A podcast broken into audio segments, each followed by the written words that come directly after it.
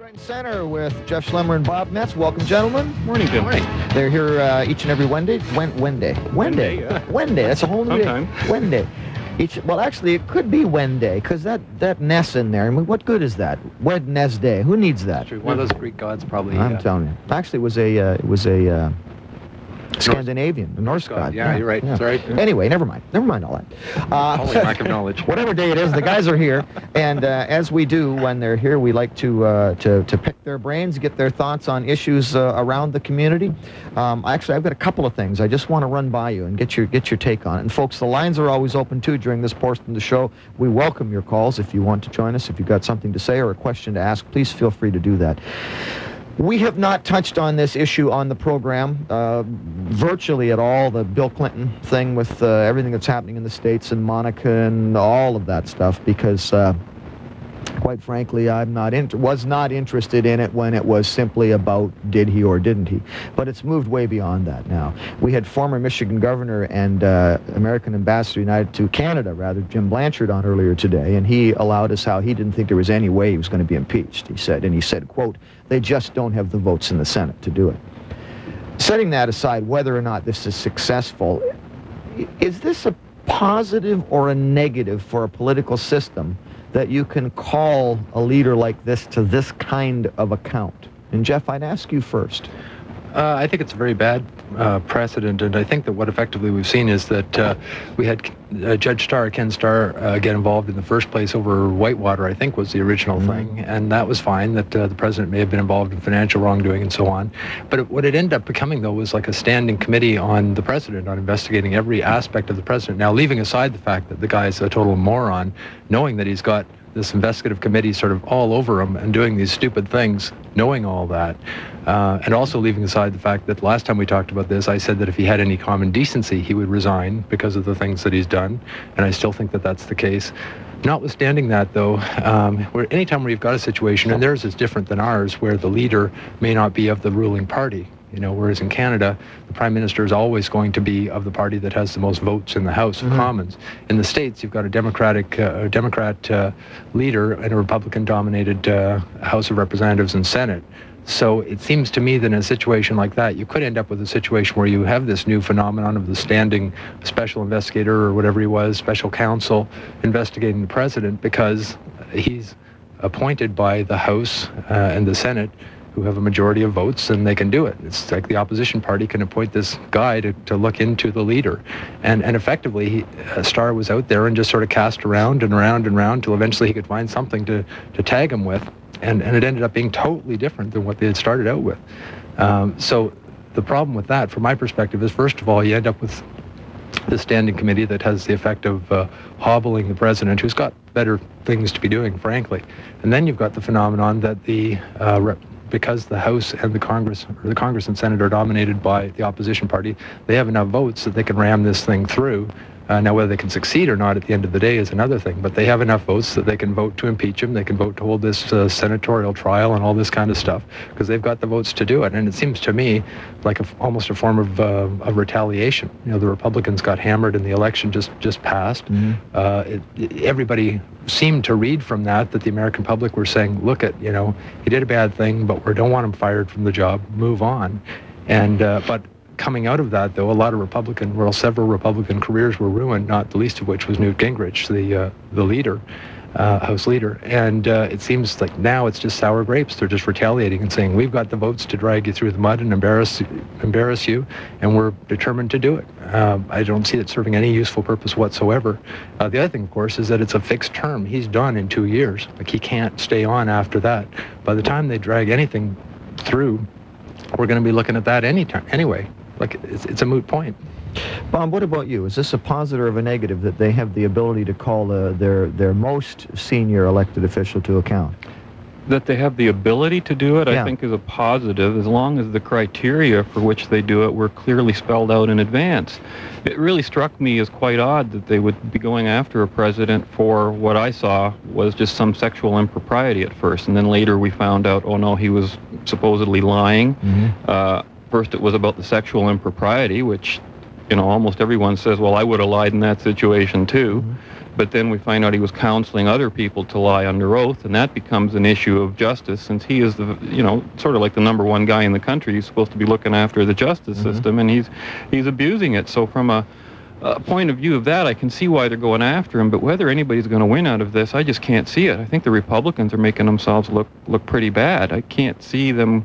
They're going after him as as being positive to them in the long run because uh, people are going to remember that. Most of uh, the American public, I don't think, agrees with, with going after Clinton for this kind of thing, and they'll remember the Republicans for that, and that might just swing the vote back to back to the Democrats next election. 643-1290 is the telephone number, star 1290 on the Cantel. We always welcome your calls and comments during left, right, and center, and Gail is with us on the telephone. Hi, Gail. Hi, I didn't particularly want to talk, but I was going to ask the kid answering the phone to make my point. Um, Ken Starr was not appointed by the Congress. He was appointed by Clinton's Attorney General and a three-judge panel. So this is strictly out of the Congress's hands. He has to, if he finds any impeachable defenses, and this is a Democratic law, which he thinks is impeachable, he has to report to the House of Representatives. But that's the only time that they are involved in it at all. So should there be a standing committee, do you think, investigating the president, sort of a permanent Well, standing I frankly have always uh, opposed this law, but the Democrats wanted it after the impeachment of Nixon, and there, I don't think they got any uh, Republican support for the law because what it does, it takes away, it takes power away from the the Attorney General. She, uh, she or he, is supposed to be, you know, taking care of enforcing the law. And this, I mean, even in the Constitution, it it may be unconstitutional to have one of these things. It's never been tested, Mm-hmm. but that was the common uh, belief. But because the Democrats had a majority, they said we want this law, and they got it. But But it doesn't have anything to do with the Congress, except that they, the Democrats wrote the law, and of course Congress makes the laws. You may be you may be more familiar with this than, than I am, and one thing that I don't understand then is that the attorney general would re- report to the president, presumably as part of the cabinet. So I, I'm not sure why it happened to Clinton and it didn't happen to Reagan, for instance. It did, Well, there was the uh, the uh, Contra. Uh, Iran Contra. right? It happened to. but they never. uh, su- there, there was never a suggestion of impeachment arising from that that I. oh no, no. But that was a But there Republican was president with a Republican There Congress. was a report, and unless the independent counsel believes that there are in, uh, impeachable offenses, Congress never hears about it. Mhm. They report back to the judges. All right. Appreciate the call, Gail. Okay. Good to hear from you. And Jean's with us. Hi, Jean. Hi. How are you this morning? Fine, thank you. Good. Um, I just have one comment to make about this. Uh, and I, I've gotten most of my ma- uh, information from Time Magazine because I subscribe to it. Mhm. I, I think what he did was just apprehensible. I mean, it, it's the stupidest thing I've ever heard of. Mhm.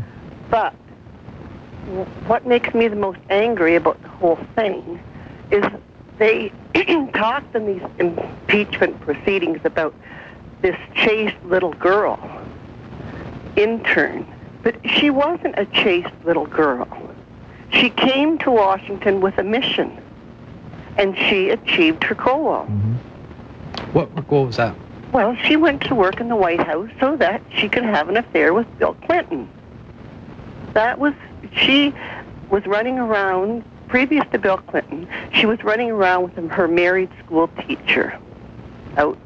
Well, yeah, but what, what's this got to do? What, what we're really talking about, Gene, is is this process and whether it's a positive process to have a, it, within your ju- judicial structure the, Well, the I ability to go think after a it's a senior. positive process because I think there's too many improprieties behind it. Mhm. This Linda Tripp Well, no, we don't want to go no, there, G- no, Gene. but now you just listen.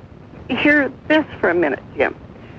She taped all these calls. She was working at the at the Pentagon for seventy-five thousand dollars a year. Gene, I understand what you're going to Yeah, say, but that's not what we're talking worked, about. Jim, she has not worked since the day she went to the uh, the, the council. hmm So what is this lady living on? She's a single parent. Mm-hmm.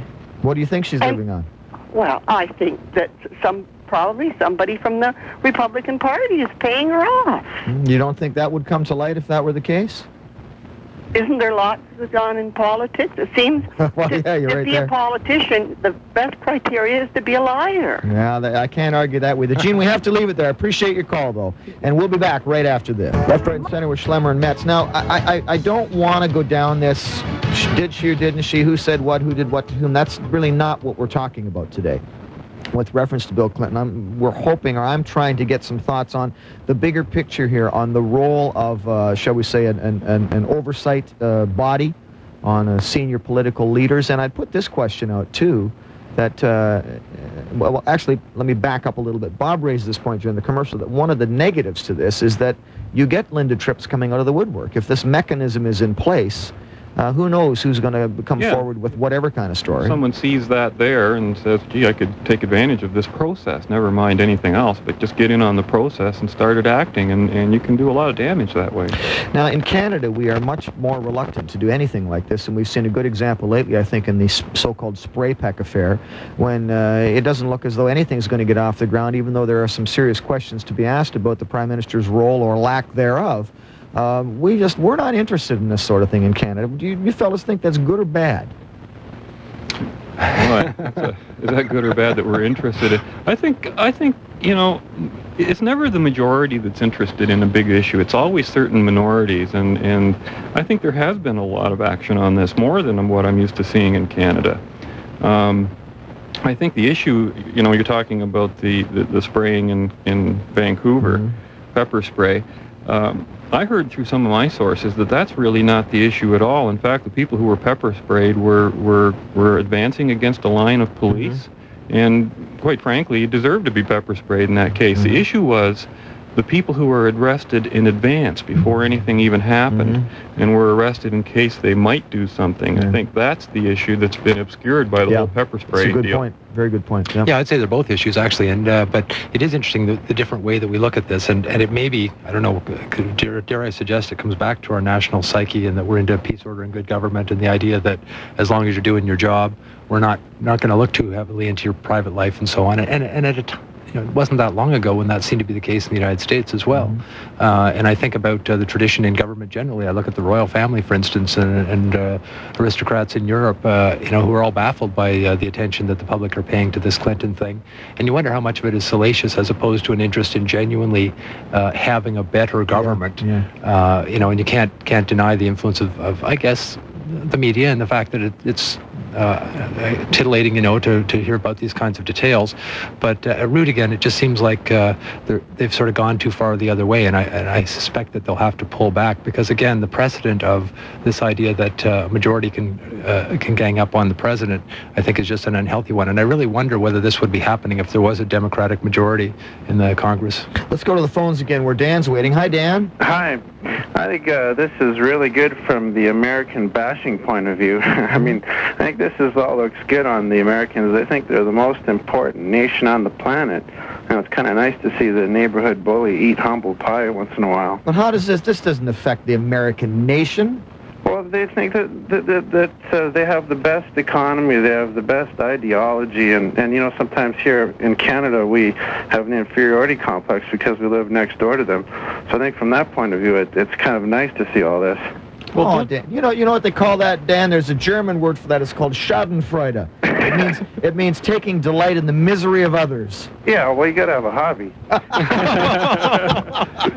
Thanks for the call, Dan. Okay, bye. Take care. Bye No, bye. actually, I think Dan's point speaks to a positive thing about the United States that, unlike so many other countries in the world, their leader can be put to such scrutiny, and and that's prob- possibly why they're one of the greatest nations in the world. I mean, sure, the process has problems, and you're always going to have people abusing process or going after the president for various personal and political reasons.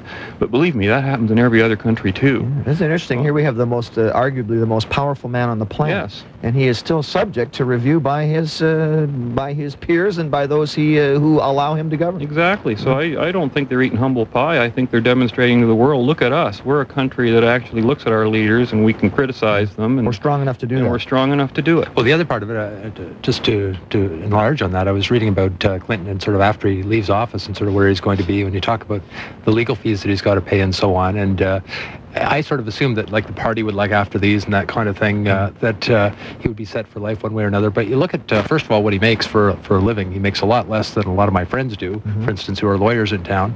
Uh, and, and I think that again is a very healthy thing. The idea that you can't get too big for your britches. You may sort of have the finger on the nuclear button, but you know, watch watch yourself. Mhm. That's not a bad thing. Yeah. Let's go back to the phones where Gord joins us. Hi, Gord. Hi, Jim. I think he just stumbled into the truth by saying that he is subject to review like any other citizen.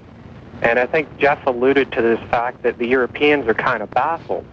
And I, I would say the reason why they're baffled is because they believe in kings, period. I mean, here we have a principle. The rule of law.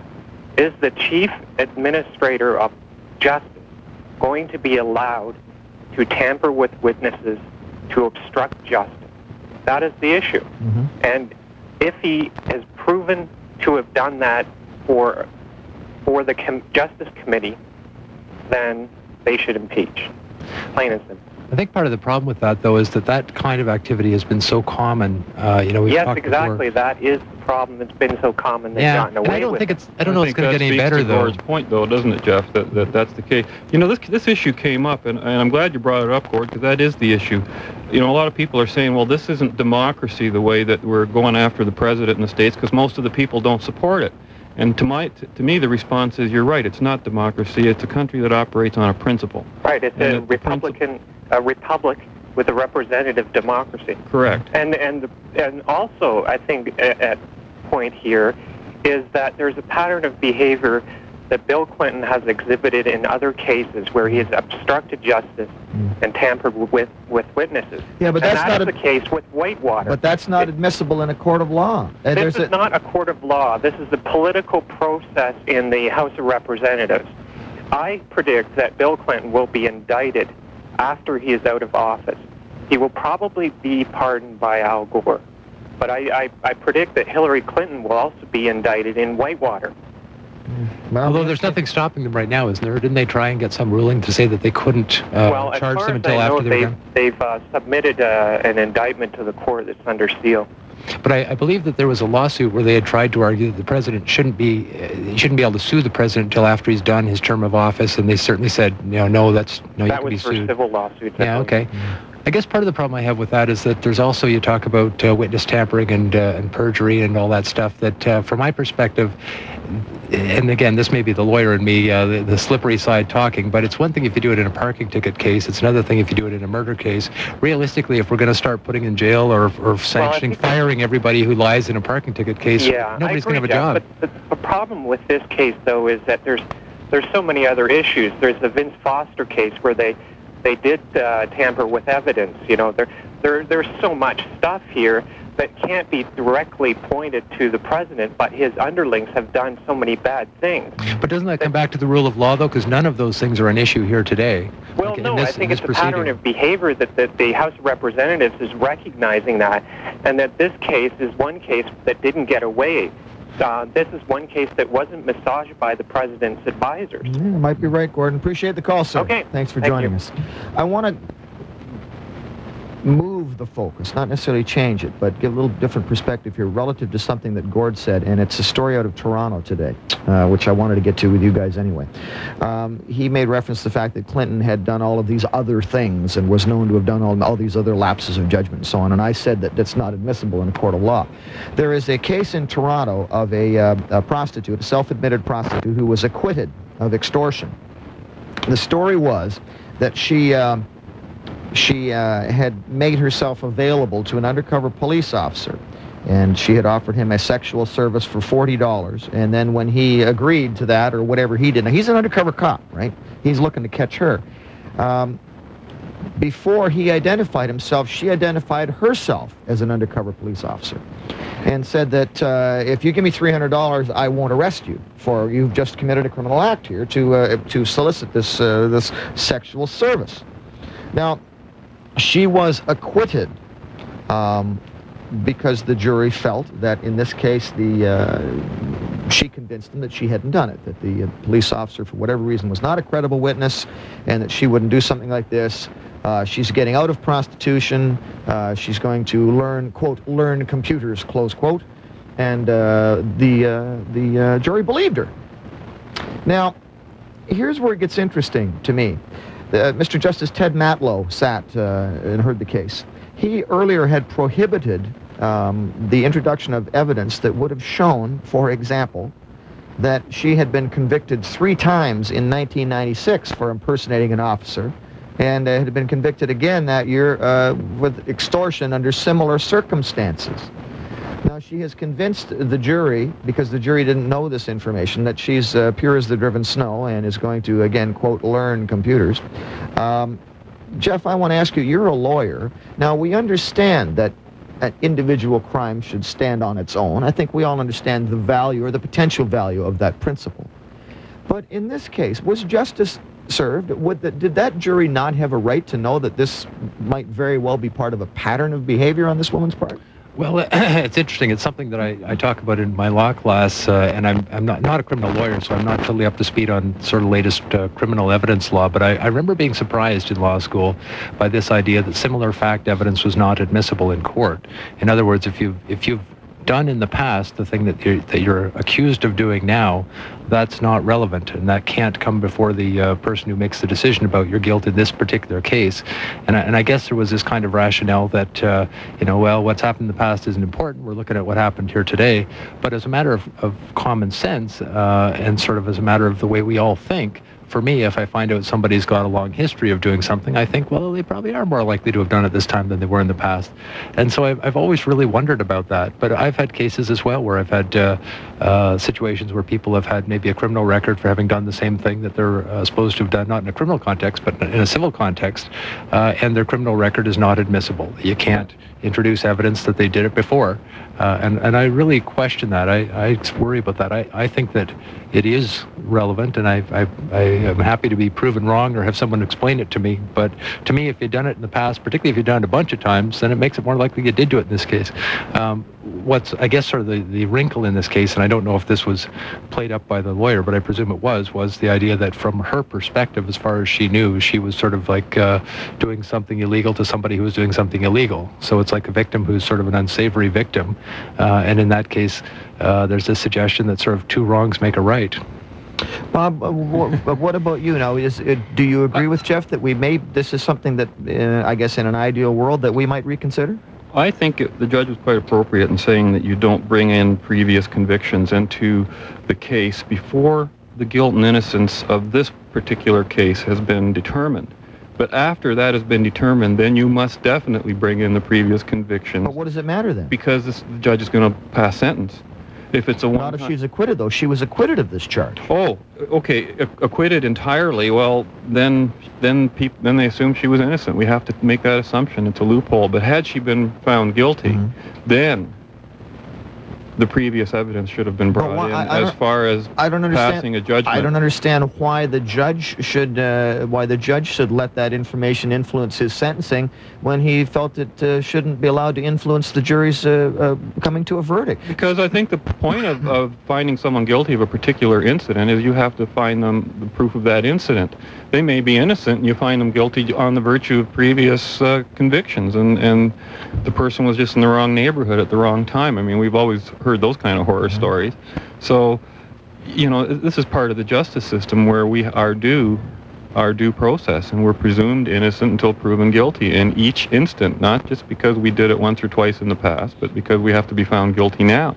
I'd love to hear some more of the history of that, but uh, like from my perspective, if I had a child who did something wrong, for instance, and they'd done it wrong several times, from my perspective, that would be relevant. That's something you'd want to know about in assessing whether they're probably the guilty party in this particular case or not. Well, look at the folks, uh, the jurors in the O.J. Simpson case. They said if they knew half of the stuff that the public knew in the media, that they would never have found the guy innocent, you know? Yeah, we wonder how they but, did that anyway. Well, you know. There's more to this case, too, that I didn't tell you yet, and see if this makes any difference to, to your thinking, either one of you, or you folks at home who are listening. Uh, this woman's name is Kim McMahon, this uh, self-described hooker. Um, and that's the phrase that was used, the term that was used. Uh, she said, I'm talking to the Toronto Sun, she said she pleaded guilty to the, to the previous impersonating crimes, quote, because someone with a long record like mine doesn't get bail. I could spend months in jail waiting to go to trial, or I could plead guilty and be out in seven to ten days. Now, I have to guess, Jeff, that she's probably right about that issue. I presume so, and I know that certainly the um, the trend over the last uh, few years has been to have much shorter jail sentences and, and much, far fewer jail sentences just because the jails are so full. Like we've got far more people in jail than we've ever had. Um, so that's probably true. The other thing that I sort of wonder about is uh, maybe if she's got a long string of convictions, she would have a, a, a bigger sentence. But uh, generally, you know, if you've if you've tried to extort somebody for three hundred dollars over an issue of prostitution, I would think it's a pretty petty crime, realistically. In the in the scheme of things, it's not a murder. No, it's not a rape. extortion extortion?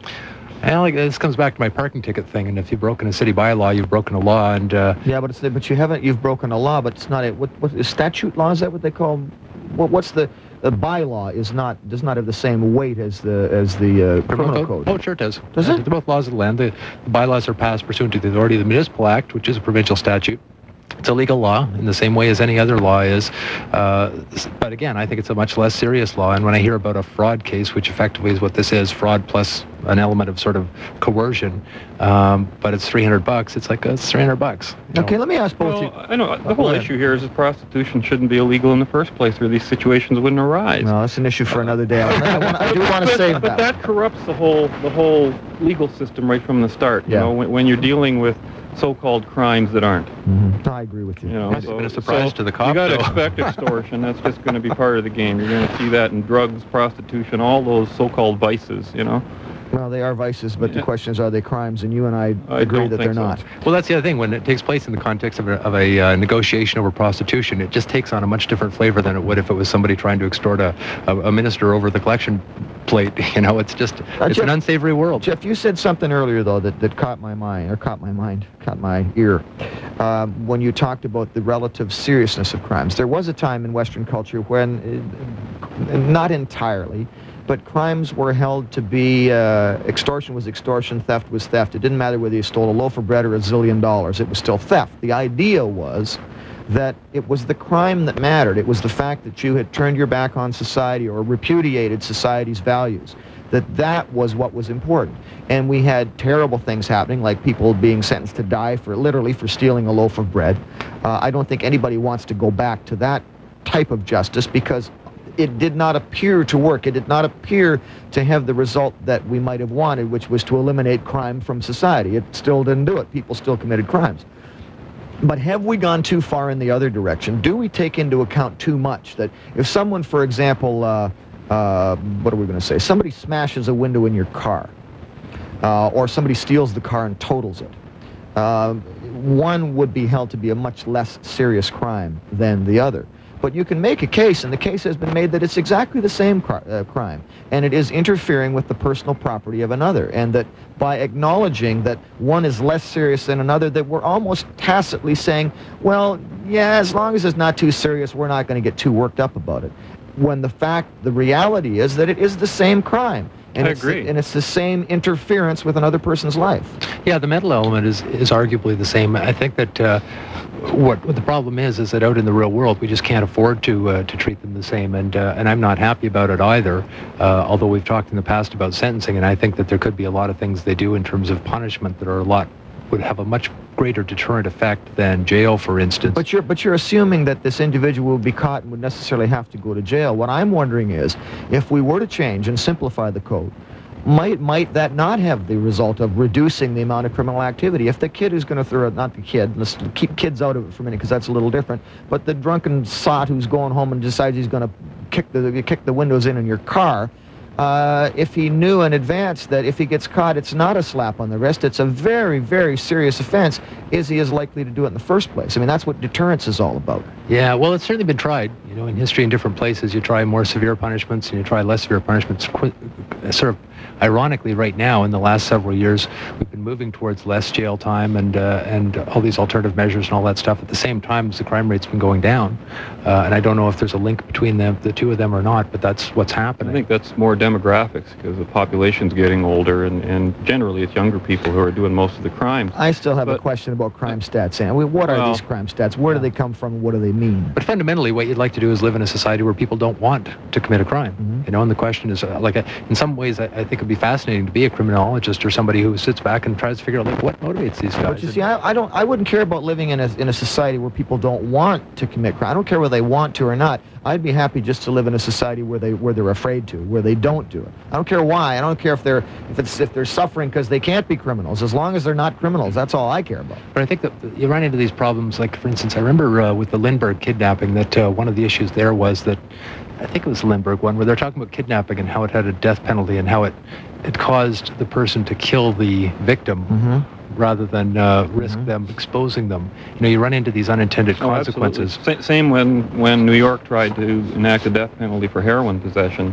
You know, somebody having heroin on him just as easily going to kill the cop after him because he's going to get the same Why not? penalty. Yeah, Why you, not? You, you might get away. Right. You might get away. Exactly. So it, it seems like well- human behavior has a way of sort of reacting in ways that you don't expect, Mhm. and that you, it's hard to anticipate all of those things. And it, it'd be nice if you could just say, yeah, if we bring in more stiff punishment, then then people will think twice about it. But what they seem to do is they be more they're more stealthy. I don't you know, think they're more we need- concerned about getting away. They, I don't think they do more violent things to get so away. much as, as consequences to the crime. I think you know proper, Yeah. property is an extension of the self, and when someone violates your property, they violated you. Mhm. And the first thing that the justice system should do is ensure that you are recompensed by that criminal Mhm. for whatever damage he has done to you to whatever extent is possible through the Mhm. justice system.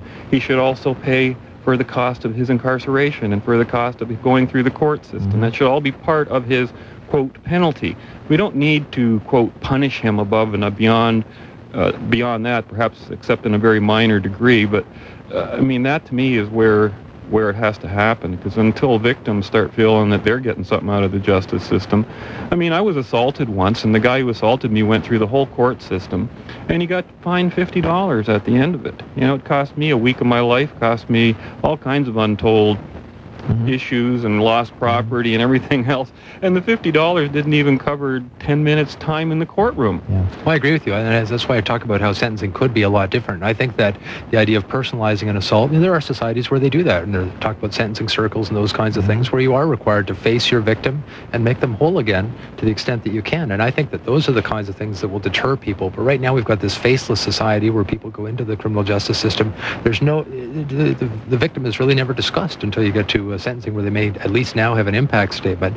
But uh, from the standpoint of uh, criminal, and not that I, you know, have any particular expertise in this, but my sense is that they go through it and just see it as being processed through like any other system. Right. Well, there's an interesting story uh, from Ottawa. Uh, Justice Minister Anne McLellan has announced that she's going to amend, or at least uh, uh, introduce legislation to amend the criminal code to empower victims in Canada's justice system by giving them a clear right to address their attackers and by granting judges sweeping authority to protect their identities.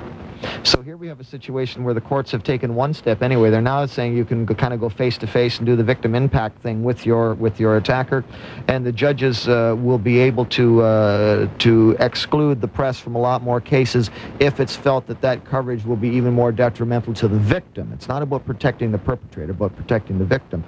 Um, there's very little in it, uh, although there's a little bit about the, uh, the the surcharge, the victim's so-called victim fine surcharge. Uh, there has been one in place, but it's been optional at the discretion of the judge. They're going to make it mandatory.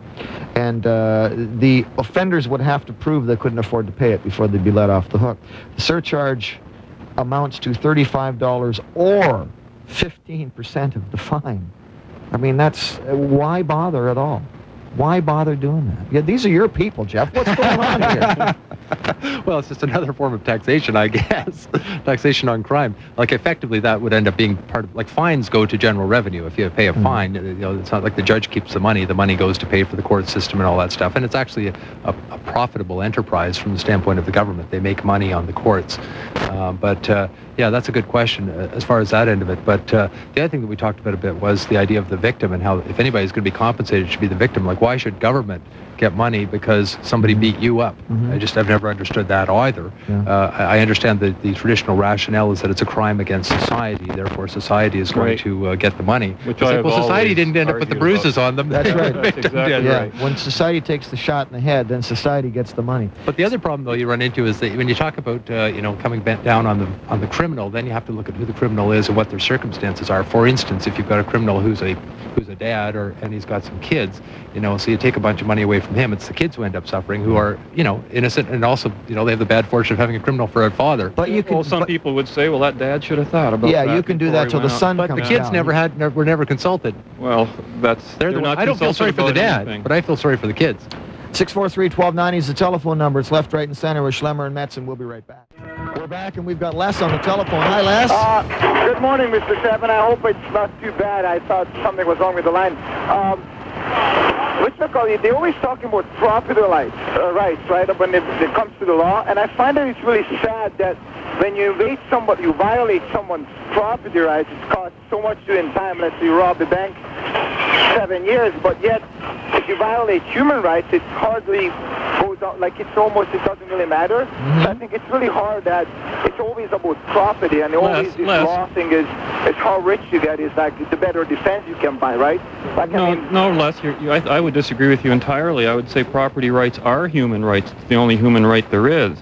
A property right defines which human has a right to a particular property. You got to get over this materialism, Bob. Legal defense somewhere. It's not materialism. But it doesn't make such a difference that what kind of a lawyer can I buy, how much money do I have, then, then we have to remove this somehow. Well, I don't think any of the three of us would disagree with you that a legal system that was more accessible to all citizens would be better than what we have now. I think we'd all agree with you on that, Les. The system is cumbersome in that way, and if you do have a lot of money, you can get better representation than if you don't. Well, uh, I, I think that even in Canada, it's sort of okay. Maybe it's not in the Can- in Canada, but but as far as you're talking about the United States, some call it it's the most important country in the world, and it goes to this whole United States of thinking is going to global, and and that's that's. Uh, that's where law is heading for, you know, like mm-hmm. how much money you can buy, mm-hmm. how much law you can buy, how much freedom you can buy is size of your wallet. We're not Yeah, talking about Canadian law in here because you guys really just talked about what happens to the United States. Mm-hmm. Good point today, Les. Good to hear from you. Bye-bye. Thanks for calling.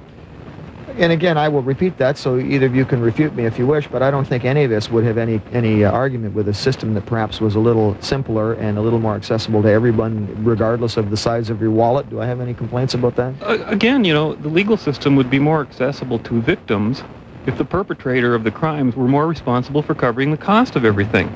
And that's part of the issue. And, and when Les complains or tries to divide property from human rights, he's making a tr- tremendous error. Property is our human rights. We have no other way to express it in the physical world. Uh, your life is a property right. It's, it belongs to you. It doesn't belong to anybody else. When we say property right, we don't mean that property has rights. We mean that the people who own a specific piece of property are the ones who have a legal right to it. And that we agree in society that only that person has a right to it. When someone else comes and smashes your car window, he doesn't have a right to it. He has mm. violated you. We may be talking about semantics, though, but from my, my perspective, I have always thought that uh, punishments should be more severe for personal violation, personal injury, uh, getting beat up, and that kind of thing, than for loss of property. And I was struck, actually, I was talking with... Well, uh, it generally is, though, is it not? uh, no, not really. That uh, you talked about what, what the punishment is for an assault. An assault is a pretty minor crime. Like uh, you can get pretty beaten up, and uh, I've always thought that uh, I've, I've been surprised by how light the sentences are for those compared to uh, to a, a fraud or something like that. Um, but I was talking with uh, Kelly Tien from the Free Press a couple of months ago, uh, and uh, she was talking about how her her take on it was that in middle age where you have more property you become more concerned about property offenses like break and enters and that kind of stuff when you're younger you don't have any property so you're not as worried about losing what you've got you're more worried about getting beat up and those kinds Yeah, of I things I think another issue too is that property is more measurable. If, if somebody damages your factory and, and it costs half a million dollars to rebuild, you, you can measure that damage. But if somebody just punches you in the mouth and you know leaves you bleeding but with a that's a little common scratch thing for a while, no matter how rich you are How it still measure hurts it? exactly the same But there's a, but there's a, I think there's a possibility for a for a misunderstanding here on the part of our listeners. And Jeff, you alluded to it a moment or two ago when you said semi-jokingly to Bob not to be so materialistic. The- Fully jokingly. But yeah, but, but when Bob when Bob's talking about about property right, you're not talking about materialism. I'm not talking about materialism at all. I'm talking about human beings who are the who are the individuals who possess the right to specific property. That's all it means. That's all that term has ever meant. And uh, unfortunately, the left wing has divided the idea of property rights from human rights as though they could be two separate things. You cannot exercise a single human right without the right to property. You cannot exercise your freedom of speech without having the right to some form of property to express it. If You get a radio station, a, a newspaper, a piece of paper, a pen, a pencil, all these things are property that you have to be able to own to express your rights. I think where people get wound up, though, is that there's a disparity in society between um, property in the sense of what you and I may possess, as opposed to individual rights. So we have a right to speaking or a right again to not be beat up or whatever. Those are the same no matter how rich or poor you are. You've got exactly the same rights as the guy next door. But if you if it's an issue of keeping the, the stuff you've got or the things that, that you know you control, there are huge disparities. And I think that people become concerned that there's an inequality in the justice uh, system in the sense that it protects those tangible things more than it does the individual right. Yeah, but Jeff, is that you mentioned Kelly's comment, and I would take issue with what she said. Uh, I think you can make the case that that people, as they move into middle age and do accumulate things, their attitudes may change. But I would question whether it is because they have more material goods. Might it not equal? It not uh, equally valid to say it is because they are maturing, because they have a greater understanding of their society, they've had more years to see what likely will work and what won't work.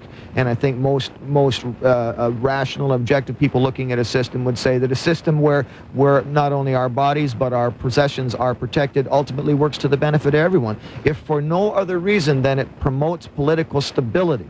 And without political stability, we're in all kinds of trouble, no matter how noble our motives. You sound like an old guy there.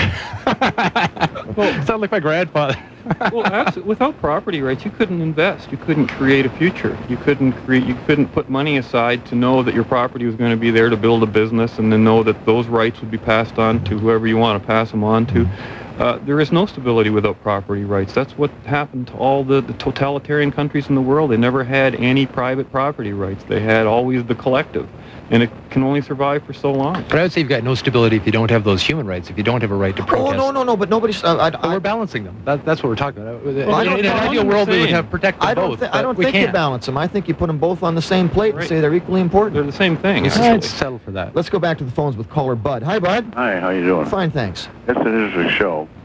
Uh, uh, along the lines of property, the, the philosopher John Locke first uh, coined the phrase "life, liberty, and the pursuit of property."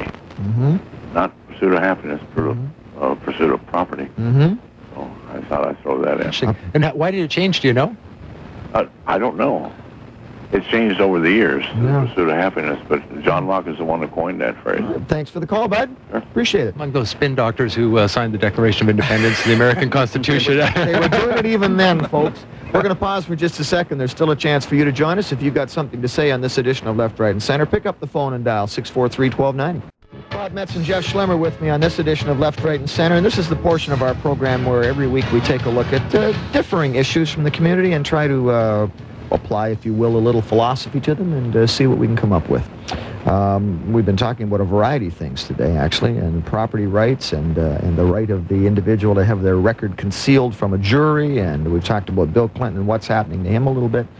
Guys, I want to. Uh, I don't know if we can find any closure for this issue of property rights and so on, but I, I, I will ask you this, and I'm going to ask each of you guys the same question given that there are changes coming in our legal system, um, a, a greater emphasis, albeit I don't think enough, on victim, victim, excuse me, victims' rights. A look at alternative sentencing and sentencing forms and so on. Uh, a number of reports are coming forward, and a number of more and more prominent individuals are speaking out against our current uh, legal po- positions on uh, on sex, so-called sex crimes and drug crimes. Uh, where do you think we're going to be 10 years from now? On those two issues. Well, on just on the law generally, will it? Do you think we're moving in the right direction? Well, I think a lot of our movement in the right direction is being is is happening, but maybe for for the wrong reasons. It's largely because the justice system's running out of money and resources to handle everything that it wants to handle. We have too many laws in this country. We have to get rid of a lot of laws, especially those laws that regulate individual behavior that does not violate other people's rights. We have a myriad of laws in this department. And uh, that, of course, includes drug laws and, and prostitution laws and situations like that. Uh, I think that basically, yeah, we're going to be moving away from it, even if we still have a lot of these laws on our books today. Canada is extremely tolerant with a lot of drug situations. I mean, out in Vancouver, they're selling marijuana openly in retail stores. it's hard to believe, but here it is happening in Canada. And it's causing problems uh, all around the world to see us doing it. And of course, Europe's doing it in a couple of places. And they, and they find that it isn't causing the problems that were predicted. If anything, what I think is a bigger problem, I don't like the idea of talking about, quote, legalizing, for example, prostitution and then, quote, regulating it, other than perhaps licensing it just to let someone, somebody know that the business is, is in existence, mm-hmm. excuse me. But uh, uh, beyond that, I don't want to see any kind of regula- regulatory agencies looking after these things because that's going to be more bureaucracy and more reason to drive the business underground again. Jeff, what do you think? You're a lawyer. You work within this system on a daily basis. Do you think we will be see a significantly different system 10 years from now? Uh, well, I, I don't think so in the sense that uh, we've got a system that's been around for uh, several hundred years. I think it'll certainly evolve, and uh, in some ways, the evolution is happening more quickly. Um, I think that the, the real challenge, though, is that I think at, at root, the laws have to mirror what you and I think is fair.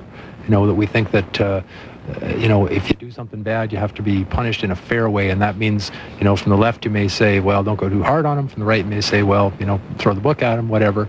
But I think that the challenge is that the laws have to mirror the morality of the society, and that where you get away from that, you run into a, a perceived uh, hypocrisy, for instance, where there's a perception, as one of the callers said, that there's there's more justice if you've got more money. And that's a big problem right now. And it's true. You know, if you can hire Eddie Greenspan, like uh, Regan has done out in, uh, Nova Scotia, you know, you, are you're paying that money for a reason, and that reason is you expect them to get you off. That's basically true under any system. Well, that's right. But I think the challenge is to try and try and uh, uh, minimize those kinds of effects. Uh, the other big challenge is to simplify the system. And one of the problems that's happened in the last 20 years, I think, is that as they've become tried to become more sophisticated and dealing with situations in a more realistic way, uh, they've they've been inclined to put more and more paperwork in place, more and more sort of time spent uh, and, and that just can't continue because then you run into the problem that that in and of itself becomes unfair. Why don't we? What would prevent us from? And you know, I don't want to shake you up here, Jeff.